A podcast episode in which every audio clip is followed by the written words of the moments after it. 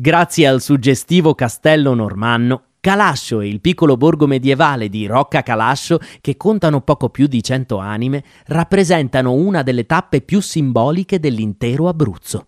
La stradina per la Rocca è stretta e sconnessa e per questo vietata al transito di pullman e camper.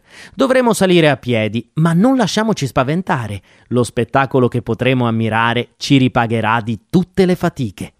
Situato a 1460 metri d'altitudine, Rocca Calascio è uno dei castelli più alti d'Italia.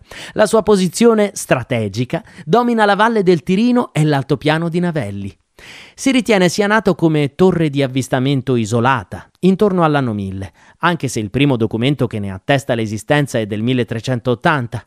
Fortificato in epoca normanna, è stato ampliato con le mura e le inusuali quattro torri coniche perimetrali nel 1480.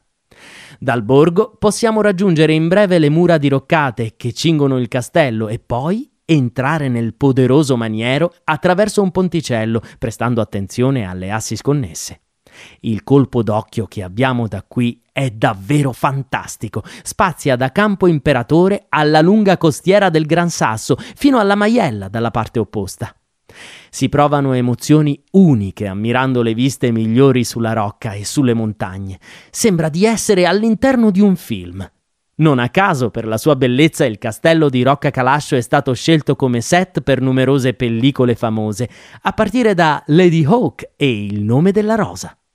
Da non perdere anche la vicina chiesa di Santa Maria della Pietà, dalla particolarissima pianta ottagonale, costruita nel XVI secolo sul sito di un'antica edicola votiva. Non ci sono aree per la sosta, ma il piccolo slargo lungo la strada provinciale 7 all'altezza del bivio per Castel del Monte dovrebbe essere idoneo per due o tre camper. Oppure possiamo parcheggiare vicino al fontanile nella parte alta del paese.